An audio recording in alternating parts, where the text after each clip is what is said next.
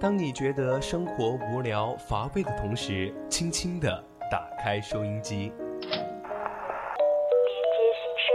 聆听你我，心理导为您导航。让匆匆赶路的人生停下来，在成长心路中歇口气，品味另一种人生。让被生活紧绷的脸在小常识中松弛一下，露出久违的笑容。变得干涸的心田，在这里，在这里接受一滴滴情感的甘露。这里是心情驿站，你我的心灵避风港。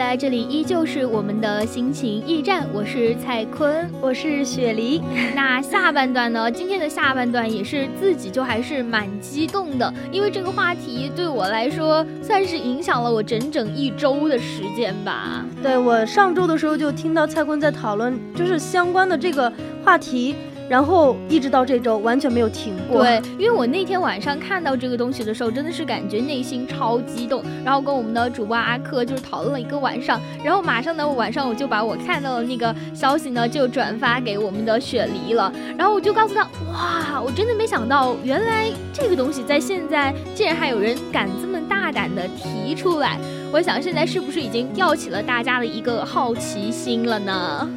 那么我们今天下面就把这个题目，就是今天标题啊，先给大家公布一下。不知道大家听到这样一个话题之后，会有一个什么样的想法？对对对。那我们今天的这个话题呢，就是母子性，真的是我们不懂情感吗？对，真的是我们不懂情感吗？那在我们的。话题来临之前呢，先说一下我们的一个互动方式，欢迎您编辑大写字母的 VOC 发送到零八三幺三五三零九六幺，以及现在马上加入我们的 QQ 听友四群二七五幺三幺二九八，跟我们一起来讨论母子性。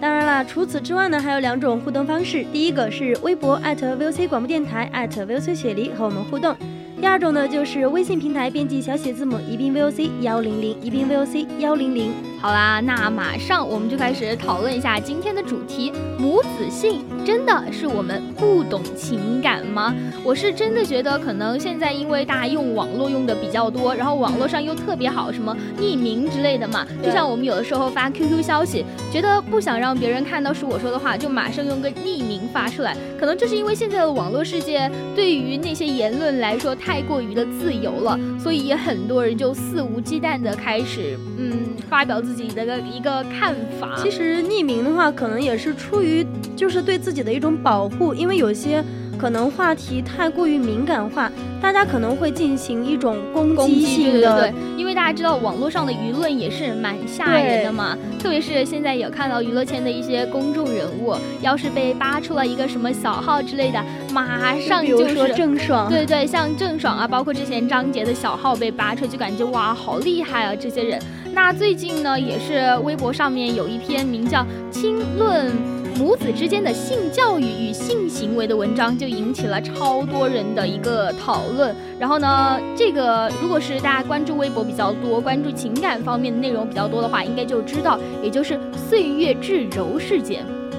我记得我当时去搜的时候，那个消息已经沉寂了大概三四天了吧。然后这个微博，它原来微博名就是岁月至柔，然后就被封号了。这么敏感，对对对呀，因为其实我觉得新浪微博对于这一方面其实还管束的挺严的，因为我试过一次，我把那个“乱伦”两个字打进去，然后就发现就不能搜出来什么东西，他会说你这两个字违规了。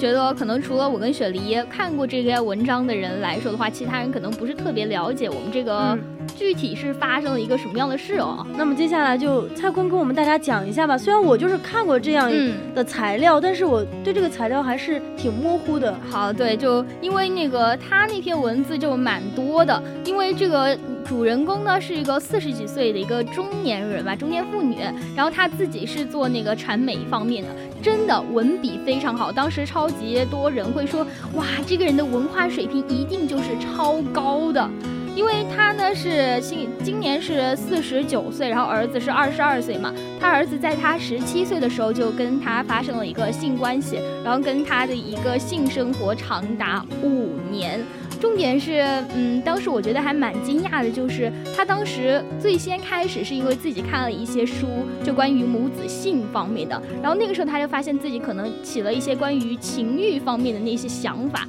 因为他是单身。对对对，因为他是单身，单亲妈妈，对嗯。单亲妈妈，然后他就去想要去试探自己的儿子，想要知道自己的儿子会不会对母亲的身体也有这方面的一个想法和欲望的，所以他要去开了一个小号，然后就去当做是儿子的一个同龄人，然后就去试儿子，想要知道儿子是不是嗯现在已经就是比较成熟，这方面有一方面了解了，结果没想到就刚好就那么巧，他儿子对他也抱有那个样子的想法，所以后来呢，他聊了几个月以后就已经确信了，以后就开始跟他儿子就是开诚布公的开始聊嘛，然后当天晚上就结合了。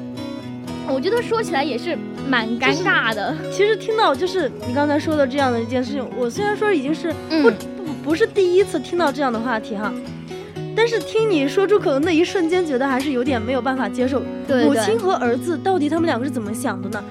更何况是两个人达成共识这样的一种情况，心里是一个什么状态呢？因为我发现可能是因为单亲妈妈的原因嘛，因为之前有聊过嗯那些什么妈宝男，或者说是真的有对对对，然后有什么呃恋母情节，他们会对母亲比较依赖，但是这种产生性欲的行为，嗯，因为我们不能具体的知道这两位主人公究竟是什么样的人，就是可能真的是大千世界无奇奇不不有有啊啊。对，但是我觉得最可怕的就是，因为这位母亲她特别想要改变我们的一个观念，她想让我们去接受他们这样一个母子性，因为她会说，她觉得正常的母子也可以发生性生活呀，性就是性，就不要跟我们的生活就是相关联，就融合在一起就好了。哇，我当时真的想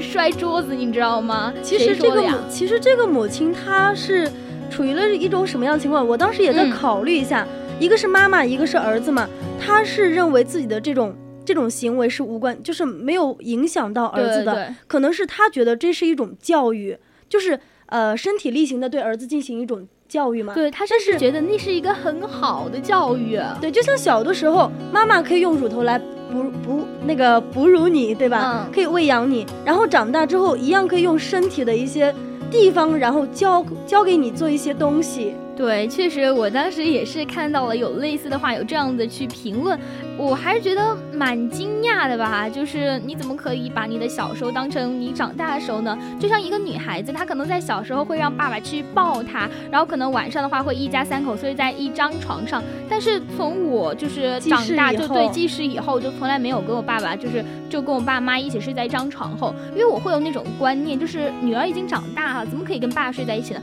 毕竟还是男女有别的。对，然后我觉得，哇，你既然这样想，真觉得太惊讶。难道真的是一个家庭教育的不同吗？但是我相信吧，其实我们中国人确实就还是比较传统的。但是，嗯，怎么说呢？不能因为我们思想传统，你就觉得我们思想不正确呀。对，可能在这个，嗯，就刚才我们提到的这对嗯母子，他们呢就认为这是一件非常正常的事情，尤其是妈妈认为我这是母爱的表现，嗯，但是其实我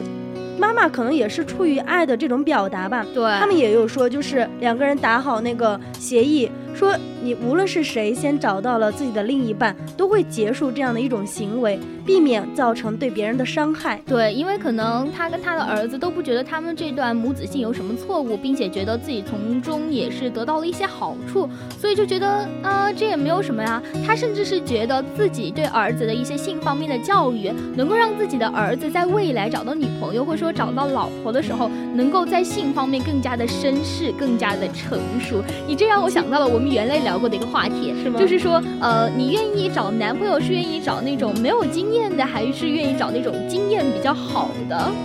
这要怎么回答？拒绝。我们 我我我们的雪梨已经是比较羞涩了，因为很多人会考虑啊，你究竟是要一个满足感，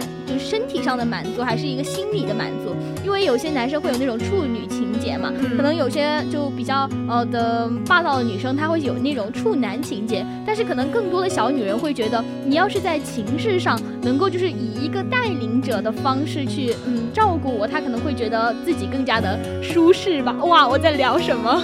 有点就是刚才我们聊的时候也是在想，就是如果说这个男孩子他有了自己的女朋友的话怎么办？如果他的女女朋友像就是呃，比如像我像你一样，就是。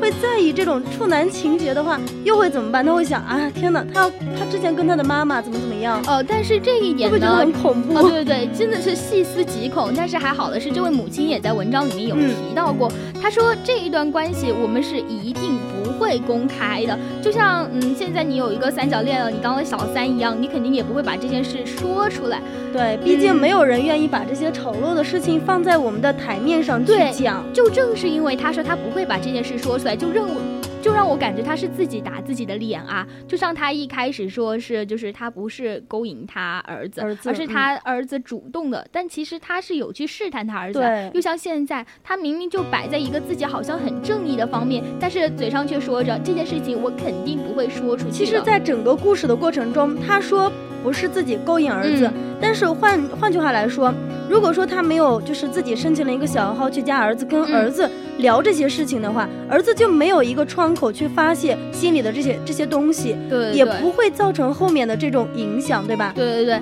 因为其实我们大多数人都会觉得儿子还是一个未成年嘛。对，因因为那个时候还才十七对对对，岁，你作为一个四十几岁的母亲，对于这方面的经验应该是很丰富了才对。你怎么能把自己的儿子带上这样一条路呢？是吗？然后。主要是呢，当时也是引起来轰动的原因是，发现舆论竟然不是一边倒，并不是所有人都觉得他这种行为不行，甚至有些人觉得这就是一个个人自由，应该尊重。啊，其实我有，我觉得可能是有点上升到了一个，就是女女性自由的一个话题。就因为在外国的话，嗯他们不是为了解放女性嘛，嗯，就可能是一个女性她就是，呃，裸体嘛，可能就在某些敏感，就是在一些敏感的部位会就是挡住，然后让男性去触碰，会有这样的一个视频，哦，我也是为了解放女性的这种。对对确实有想到权利，就原来会说到什么公共场合能不能够就是呃给自己的孩子喂奶那种嗯话题，但是我觉得这跟这个是不一样的嘛，那个是真的是没有办法，真的为了孩子好只能这样做。但是现在呢，我就觉得其实我们可以慢慢的想一下这位母亲的一个发言，他说的第一点就是双方是自愿行为下，然后把性幻想付诸于实际。第二个呢，就是他认为他们两个的一个乱伦行为，而且是儿子主动的，没有影响到任何人。而第三个呢，就是他觉得他们两个都在这个母子性当中获得了益处，并且没有人受害。其实我很想知道，这个所谓的益处到底是来自于何处呢？呃，他们可能是会觉得他让他自己的跟自己的儿子满关系更亲密了，而且儿子会在那一方面就变得更加的成熟，他觉得这是他的一个益处。但是我们会想啊，就是那位儿子在十七岁的时候，他可能因为大家知道嘛，男生虽然可能到了嗯初高中的时候，可能开始看一些看片儿嘛，但他们其实在思想上上，对，嗯在法定上年龄比较没有成熟，并且在思想上其实还没有女生那么样子，因为大家知道女生的思维其实是更加的早熟的，对，所以你在一个你儿子没有完全成熟的状况下，跟他。嗯，做这些教育会不会影响到他未来的一个生活呢？而且大家也知道的是，嗯，从头到尾都只有母亲一个人发声，然后很多人会去扒说他儿子是谁，然而并没有找到。就是说，你一个母亲的角度，你觉得得到益处，说不定在你儿子再过了几年，就，是可能等他成熟，他的思想心智成熟之后，他会觉得自己的这种行为是不对的，对对。反而会就是站在一个自己成年人所谓的就是已经成年之后的这个角度来考虑所谓的女性，在他的心目中是一个什么样的形象？就是我就会觉得他儿子，当然现在也只有二十二岁嘛，说不定他再过几年思维更加成熟了以后，他会觉得他母亲的这个对他五年的一个他们两个的一个性行为，会对他未来的生活造成一点点的影响。因为我是从来不相信那种性和平常生活是可以分开的。对，可能是母亲单方面的认为这是对两个人都是比较好的一个方式。嗯，但是儿子长大之后，他可能不会这么认为，你是这样想的，他反而可能会讨厌这种行为，甚至是厌倦、厌厌恶自己。对对对，那我们对于这件事情的一个基本的分析就已经是差不多是说完了。那我们接下来可能会说到一些比较嗯。会觉得自己觉得比较严肃的一个话题吧，因为会觉得他们这样，法律吗对对对，因为他们母子这样的把性幻想付诸于实际，其实对于自己十七岁的儿子来说是一种儿童性虐待。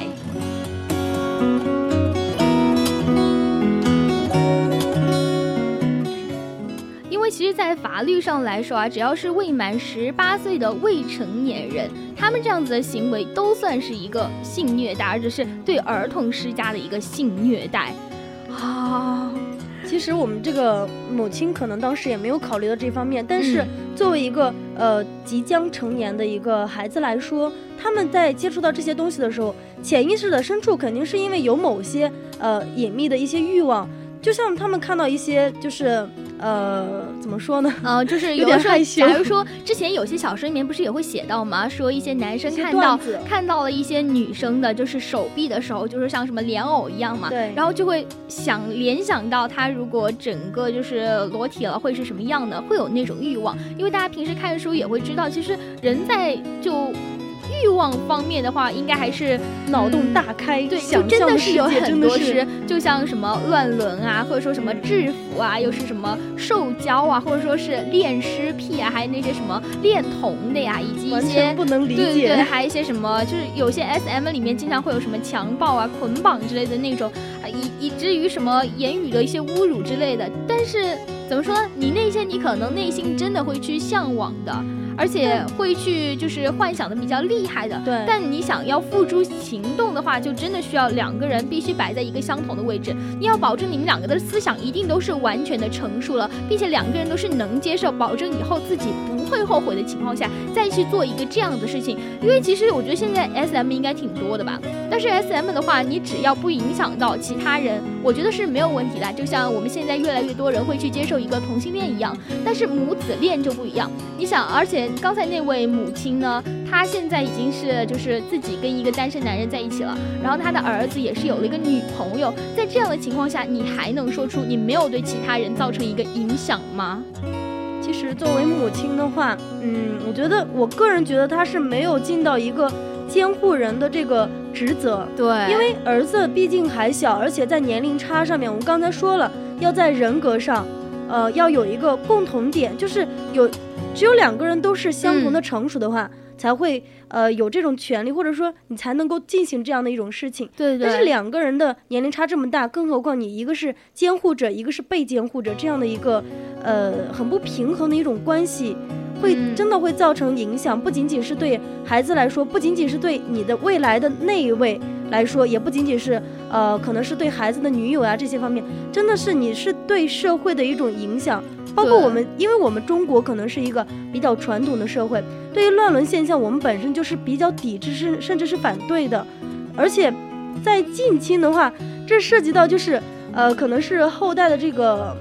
成长方面，因为在如果说是近亲结婚的话，本来就会出现一对，些会就后代可能会对对对身体上可能会产生一些缺陷。对缺陷会很大。这这就说到那个呃后代方面了。关于法律方面这个不平衡上，我觉得母亲真的是愧对于母亲这个身份，对对对，而且刚刚说到了一些对于后代的影响嘛，其实我觉得在他的儿子慢慢的思想变成熟以后，我觉得他是不可能忘掉与自己母亲的这段关系的，毕竟是长达五年，他很可能因为被母亲的一个诱惑乱伦，然后他就会导致自己的一个呃，可能三观不是那么的跟我们大多数人一样吧，他可能会以一个比较怀疑的目光去审视那些女性，他会觉得女性那些女性是不是都这样啊？他或许走在在路上看到一对母子的话，明明人家很单纯，但是他会想歪，因为他的思想跟别人不一样看这个对对世界。就像我们这样的例子，其实并不在少数。你仔细去搜一下的话，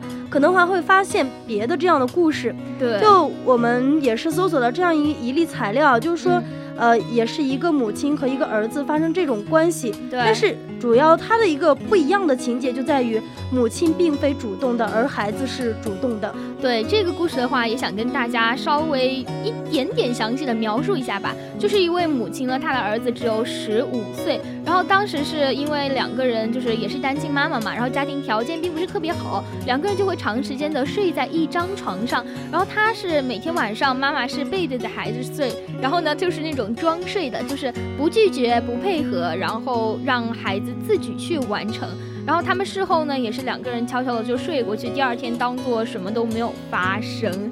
但是我觉得这一点其实蛮重要的，即使是儿子是主动的，他依旧是受害者因为在儿子他没有成年的这种情况下，母亲作为一个监护人的职责，可能就应她应该去尊重孩子，在基础上应该是保护孩子的嗯这种、呃，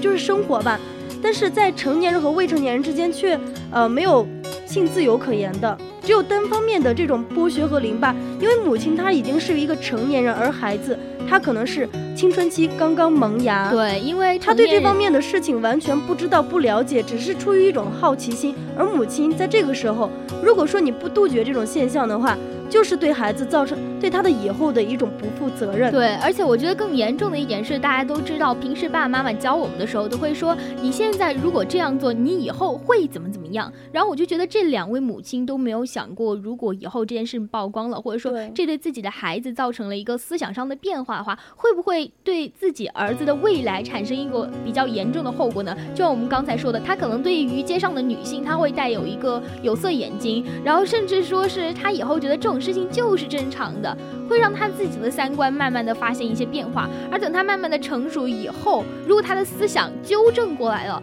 那他可能就开始审视你这个做母亲的人。我觉得这这这是一件比较可怕的从一个审视女性的一个角度，直接切换到就是审视一个母亲的角度，其实是对孩子一个心理成长的一个特别大的一个缺点。对对对啊，然后是我们刚才说的第二个故事嘛，他可能因为母亲也没有细讲，我们也不知道他们究竟是怎样产生这种关系的。嗯但是在第一个故事里呢，是母亲有去试探自己的儿子，看自己的儿子有没有那方面的需求。需求其实我觉得这就已经是对于儿子的一个性引诱的动机了，因为你要想，如果你作为一个母亲，你不去主动的跟你的儿子去坦白自己对他的一个想法的话，我相信你的儿子是没有胆子。就是做出这种事情的，他是知道了我们两个都对彼此有感觉，并且在这个家里没有其他的人，我们即使发生了一些什么，也没有别人知道，他才会那样去做。所以我就觉得这个母亲的话，就真的已经没有尽到自己的一个责任的话，而且还想说一点比较有意思的就是，嗯，其实我觉得，嗯，你说你十五岁的儿子单方面的自己去完成那些事情，我个人是不太相信的。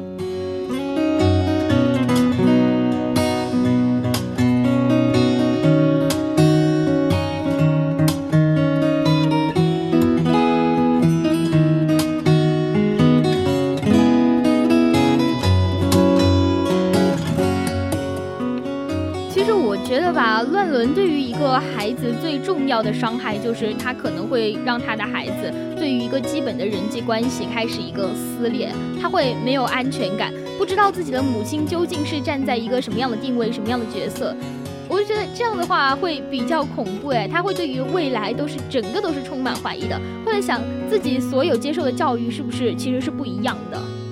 对，而且以后可能会影响到的不仅仅是他这一代啊，而且会影影响的就是他审视整个世界是怎么样的，还有就是他的后代怎么办？就是我们刚才有说到，不仅仅会到对自己造成影响，甚至对他的子孙后代都会有一个心理上的影响。而且这个母亲对于孩子的这种照料，完全是，嗯、怎么说呢？我觉得有点多余。对对对，因为，因为他在这方面没有没有，就是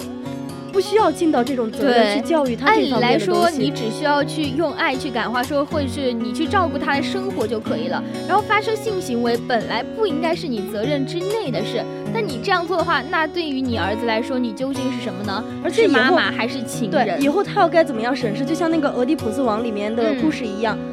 他知道那个，当他知道他这个王后，他自己的王后是自己的母亲的时候，他该怎么样去面对这个？母亲呢，还是情人呢，还是他的爱人？对，其实，在很多希腊的故事里面，就有那种，包括我们之前也有说到的一些古代的皇帝或者说民族，他经常有那种，就是呃，父皇的，就是皇后，然后又嫁给了自己，就一直延续下来那种。其实那种还好，因为其实那种并不是自己亲生的母亲。但是在有些什么，在之前也不知道历史上究竟是野史写的对的还是错的，说那些蒙古族啊，什么时候他们也有可能就是会把自己的亲母亲。给娶过来，嗯，我只能说，可能在古代的话，我们会觉得，哎，这种也还好。但是我觉得现在的一个思想，大家明明知道了一个乱伦的危害，还去做这样的事情，就稍微的有点不对了。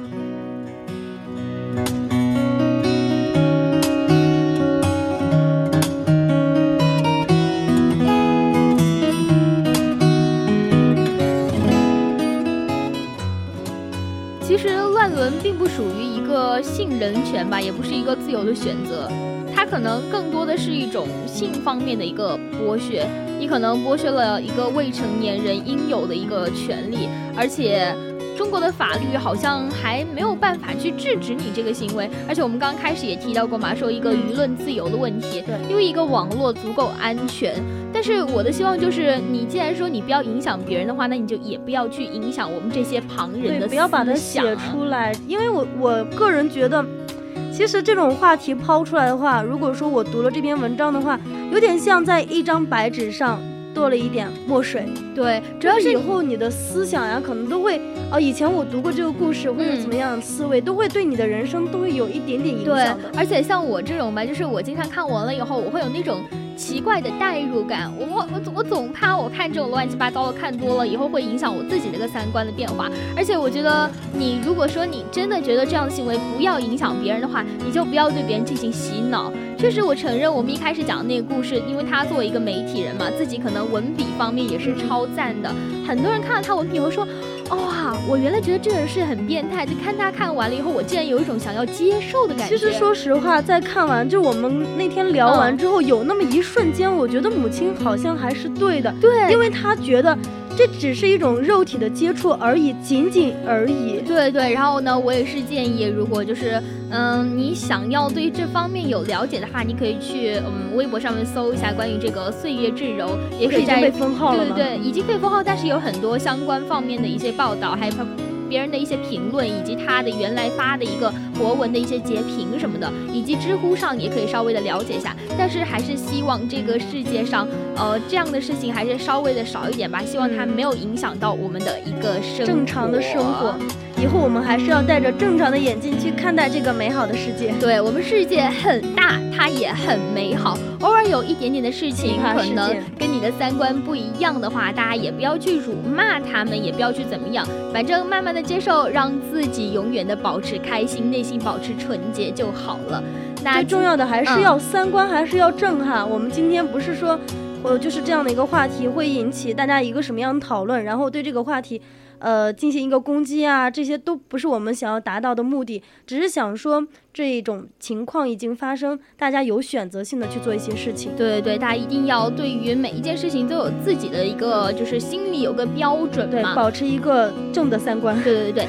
我一直在强调正三观。对对对。然后呢，那今天我们的心情驿站的下半段到这里就要结束了。我是蔡坤，我是雪梨，我们下周同一时间再见。嗯，对，我们下周不见不散吧，拜拜。